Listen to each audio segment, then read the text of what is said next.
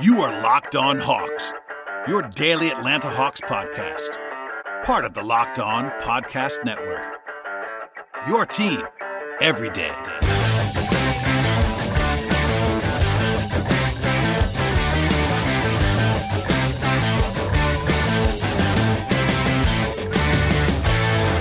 Hello, friends, and welcome to episode 782 of the Locked On Hawks podcast. I am your host, Brad Rowland, coming to you on a Sunday evening into Monday morning. And today's episode is brought to you by the good folks at RockAuto.com. Amazing selection, reliably low prices, all the parts your car will ever need. RockAuto.com. Most of today's show will be a mailbag spectacular of sorts. Uh, you know, lots of questions and answers, et cetera, et cetera. It's been about a month since we dove into the mailbag, so it was time for one of those. So it's just me today. Hopefully, that is going to be a lot of fun to dive into some of these questions. Before we get to the questions, though, uh, there's one newsy item that I wanted to pass along to you that I came across earlier in the weekend. The folks at Morning Consult obtained an, an, internal NBA memo on Friday that talked about four different scenarios for the 2020-21 season, so next season in terms of actual scheduling and timelines and all of that.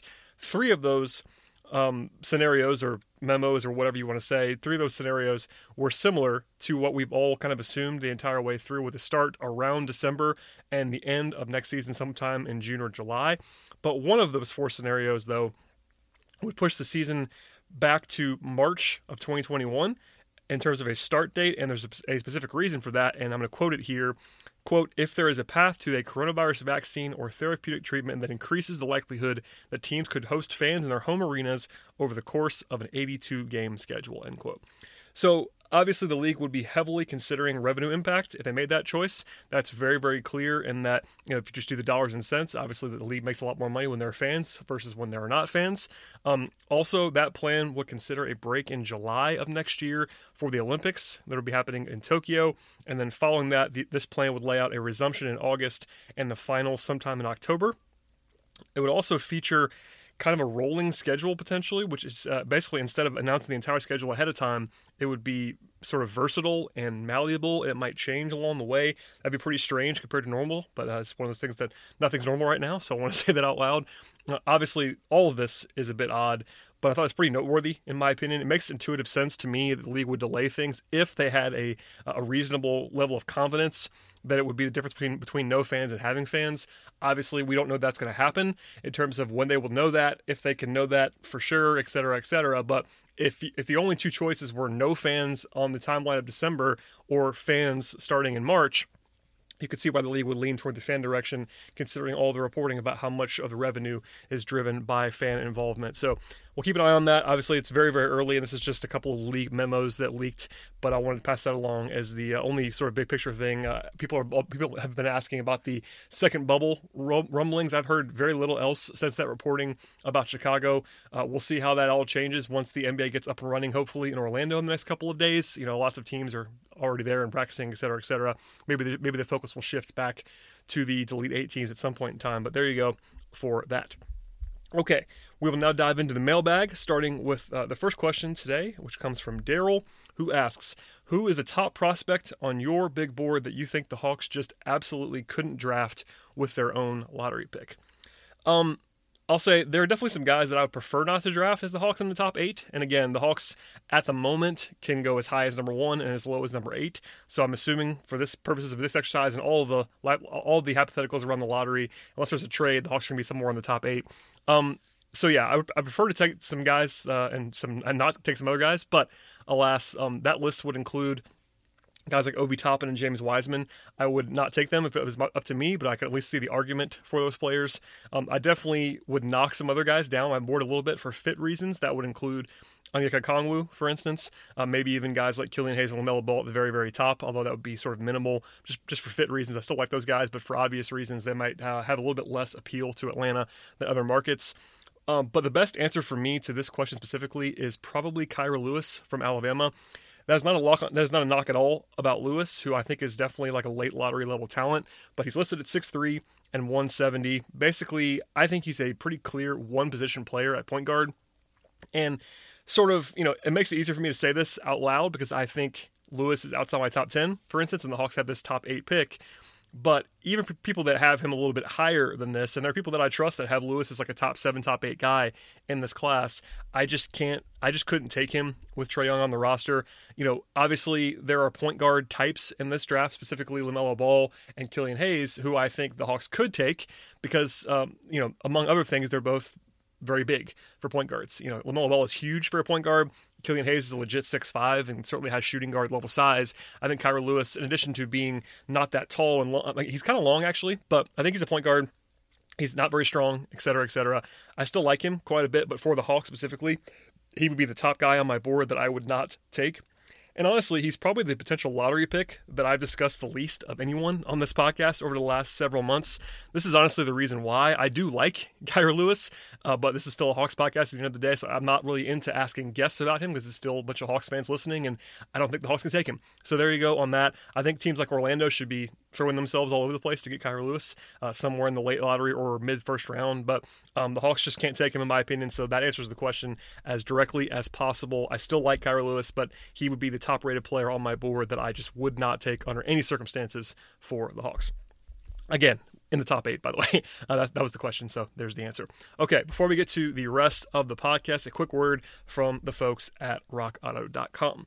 With the ever increasing numbers of makes and models, it's impossible to stock all the car and truck parts that you need in a traditional chain storefront. So, why would you endure often pointless or seemingly intimidating questioning and wait forever while the counterperson orders the parts on his or her computer, choosing only the brand that the warehouse happens to carry. Instead, you have access to rockauto.com at home or in your pocket, and it's a much, much better option. Whether it's for your classic car or your daily driver, Rock Auto has everything you need, just a few easy clicks delivered directly to your door. Chain stores have different price tiers for pro mechanics and do-it-yourselfers, but at rockauto.com, prices are the same for everybody, and they are always the lowest prices possible.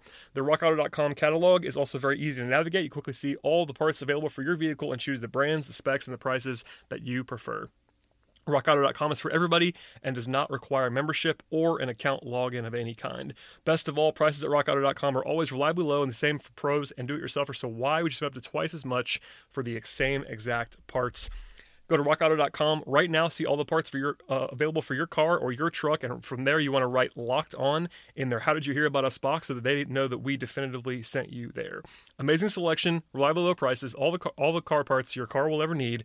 RockAuto.com. All right, and we're back. Next question on the agenda comes from Russell, who says, uh, and I'm quoting here now from Russell. You don't really think the Hawks should bring Anthony Edwards off the bench, do you? That seems crazy to me, especially if he is the number one overall pick. Um, I understand this, first off. Uh, I said this a few times, but I think what Russell is talking about specifically is that I've made the comment that there isn't a single player in this draft class that I think should, again, should start for the Hawks as a rookie on opening night. Um, even when I've said that, I usually couch it with Edwards as the example of a guy that would have the best chance to start both positionally and also the fact that there's just a PR um, reason to you know, to basically start a number one overall pick, a number two overall pick. Most of the time, guys who are taken that high, I would say the vast majority of the time, guys that are taking that that high are starting from the get go for obvious reasons. Usually they're on bad teams and they're usually really good prospects. But for me, it's as simple as this: Anthony Edwards or anybody else in this class is not a better player right now than Kevin Huerter or Cam Reddish or DeAndre Hunter to me.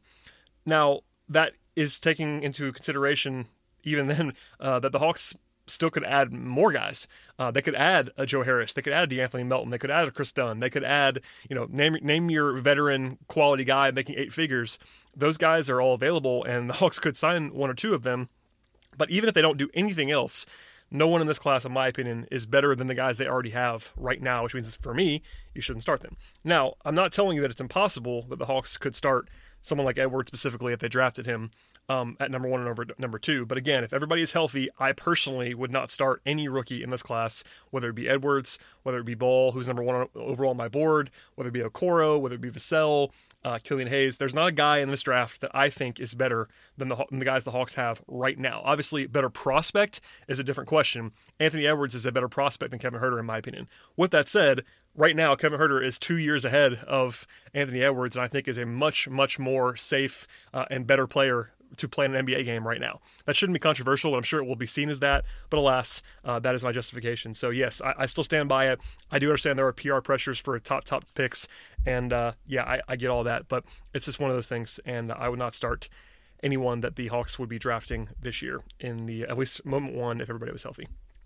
Transitioning, this is sort of a similar uh, question, sort of a jumping off point. The next question comes from David, who asks I know you selected LaMelo Ball at number one overall in a mock draft earlier, but how married are you to that? I'm reading a lot about Anthony Edwards if the Hawks get the number one overall pick. Um, this is now my answer. Uh, I'm very confident that I said at the time of that crossover Locked On Podcast Network mock draft um, that I, uh, you know, it's not an easy decision. I, I don't think that I'm married to that partnership. Like, do I think that LaMelo Ball is going to be number one on my board the whole rest of the way in terms of in my vac in, in a vacuum non Hawks just overall NBA draft big board? I do think that, and that's the rationale honestly for taking Ball more than anything is that I think he's the best prospect best prospect available in this draft. Is that going to change? I don't think it's going to be. I'm not alone. I'm not alone on that, but at the same time, it's not a consensus either. It's not like he is on the Zion level where everyone agrees, or at least most most people agree that he's number one overall pick. Melo is the best player in my opinion, but if that was the only consideration, the Hawks would take him. Now, with that said, I've waffled back and forth a couple different times, and we'll probably do it again in the next couple of months, whether the Hawks should take either him or Anthony Edwards at number one overall. Um, first, I would still try to trade the pick. I've said that very, very many times. I think it's pretty clear at this point that I um, feel that way, but it's worth saying again now because it was sort of part of the question. It doesn't mean the Hawks have to trade the pick, but I definitely would put the pick put the pick on the market to some degree and at least consider deals to either trade back or try to secure a high level piece that's already under contract somewhere else in the league that's young, et cetera, et cetera. Maybe aim for a star. Um, regardless, I would at least evaluate my options at number one overall as the Hawks. Now, if you remove trade from the table, I do think that Anthony Edwards is pretty easily the most natural fit there. I think it's a two person race if I am the Hawks at number one overall between Ball and Edwards, by the way. Um, I know there are other guys that I like as well, but not, not number one overall. Um, I think if I took a poll of everyone in and around the league from you know team people to scouts to analysts that are outside the league that work for teams, etc., um, most people would take Edwards as the Hawks at number one overall. Not everyone, but most. I think he's a consensus top three pick for a reason. It's pretty. Uh, he's pretty obviously a, nat- a more natural fit than Ball. I don't like love Edwards in the way that some people do, but at the same time, he is very appealing in terms of skill set and athleticism and age and profile and talent. Edwards is a really interesting player, and he's there's a reason why he's highly regarded. Um, by the way, I talked about Edwards quite a bit on the last podcast I did with Zach Hood at the end of last week. So if you missed that one, that's a deep dive on the combo guards in which we saved Edwards for last. Did about a half hour on him. So go back and listen to that for more on Edwards specifically. But the short answer to the question is no. That I am I'm not married to Lamelo Ball at number one overall for the Hawks specifically. If I was picking for the Hawks, uh, sorry, if I was picking for the Pelicans or the Knicks, like teams that don't have a lead ball handler, um, not the Pelicans necessarily, the the Pistons, the Knicks, a couple other teams that like I think it's very very obvious, and really anyone that doesn't have a defined point guard of the future. I would lean to LaMelo Ball. A couple of teams I do think would be pretty obvious to me, but the Hawks are in that rare spot where they are a team with projected top five lottery odds that has a legitimate star level player already on the roster in Trae Young, and he's a point guard. Do, they can, can they play together? I think they certainly can, but with all that said, the fit concerns are out there. We, I've talked about them ad nauseum. I'll talk about them again, I'm sure, at some point in the near future. But for Atlanta, I would certainly consider Edwards, maybe even lean that way by, by the time the lottery arrives. And Edwards is someone who you, you would have to, you would not have to sell me on Edwards as number one overall pick for the Hawks. The fit does make a lot of sense, and he's still very, very talented and has a lot of upside.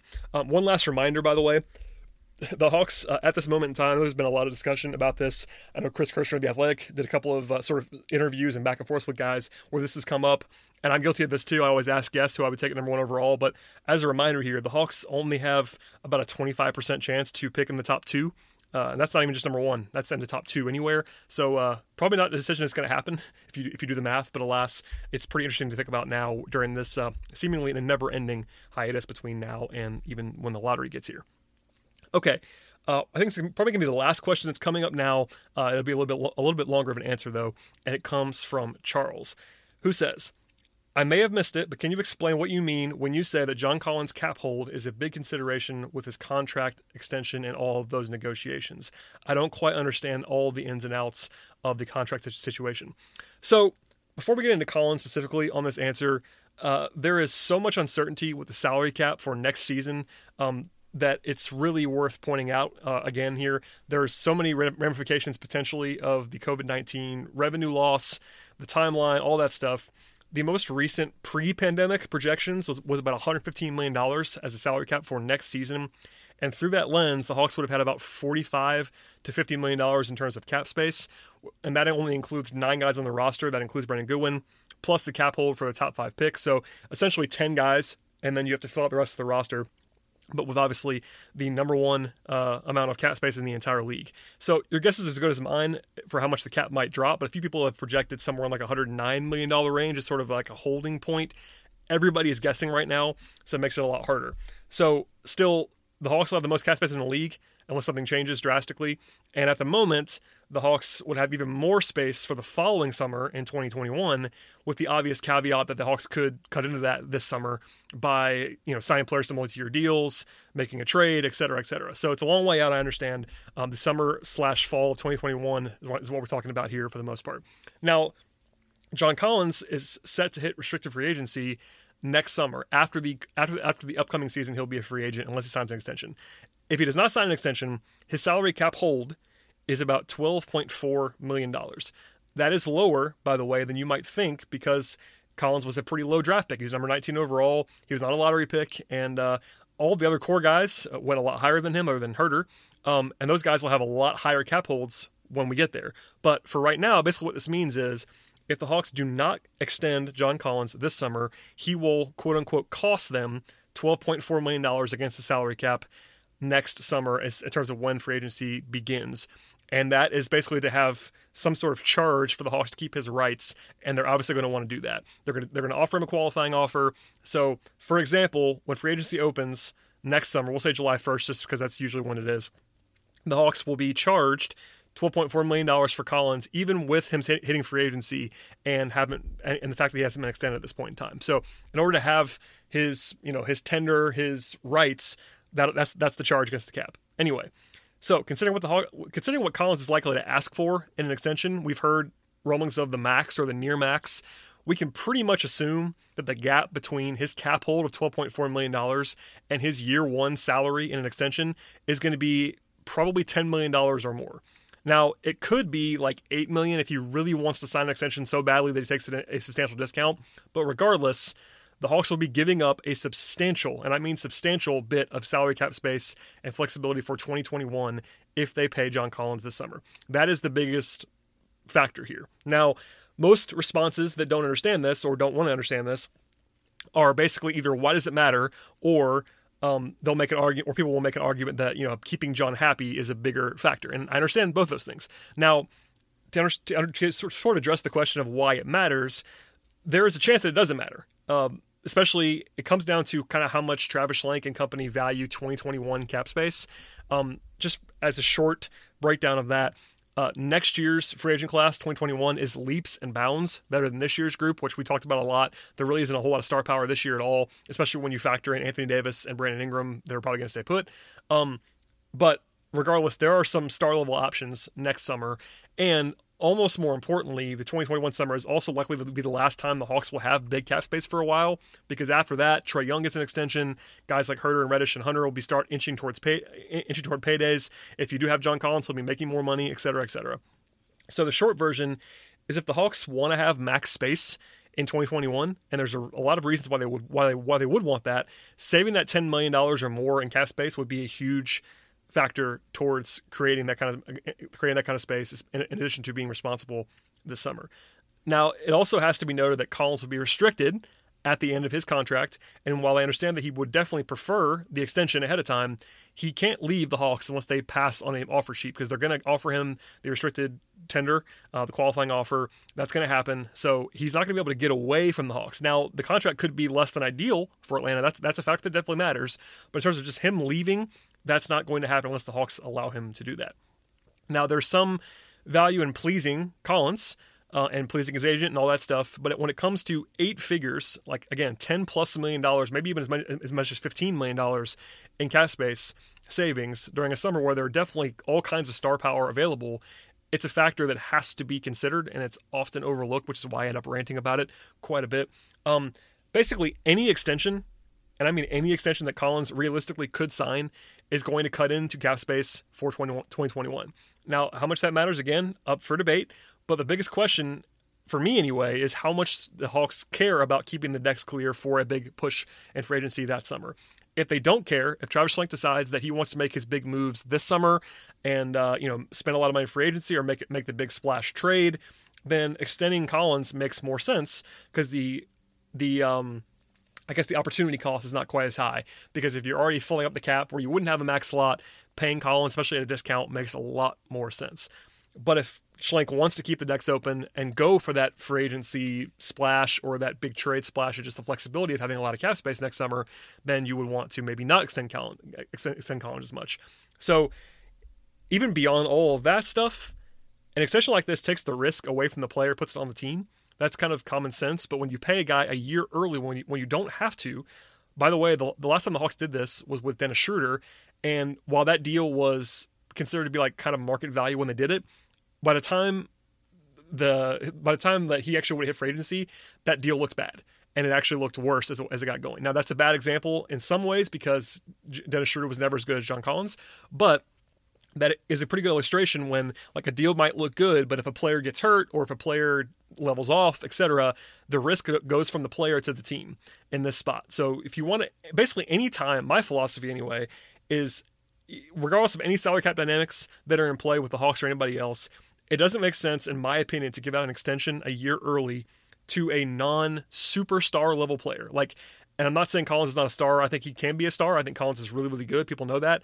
But unless you're talking about someone who is like a no doubt superstar, like your Trae Young level player, um, I do not like giving out extensions a year early unless it comes with some level of discount. Like people want to pay John Collins the max right now. I would not do that. And I think John Collins is going to be a max level player eventually. I do think he's really good.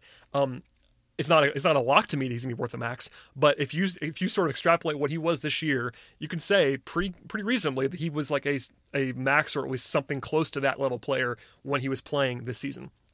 But again, you want to get a discount if you're to give us an extension, unless you're talking about locking up a, a real superstar. Yes, like next summer, Trae Young probably gets offered the full max like the minute the Hawks can offer it. And that's because Trae Young is on a different level than John Collins in terms of prospect status, in terms of just all, in terms of everything. He, he's more of a star, more of a superstar player. Um, but honestly, the level of player that I think is like a that you offer a no doubt max to a year early is pretty high, and John just doesn't meet it. And that's not that's not a shot at Collins. Again, I like John Collins, but I think in order to do a deal for an extension with this kind of player, that's even you know Collins is really good, but I still want to get I still want to get I want to secure a discount if I'm the Hawks regardless of everything else. And uh, that's before taking into account all of the salary cap machinations. So, yeah, we've tackled the question before in terms of whether it's a good idea for the Hawks to pay Collins now or wait for the summer. The answer is I don't know, honestly, without knowing what kind of deal Collins would take, without knowing Schlenk's motivations.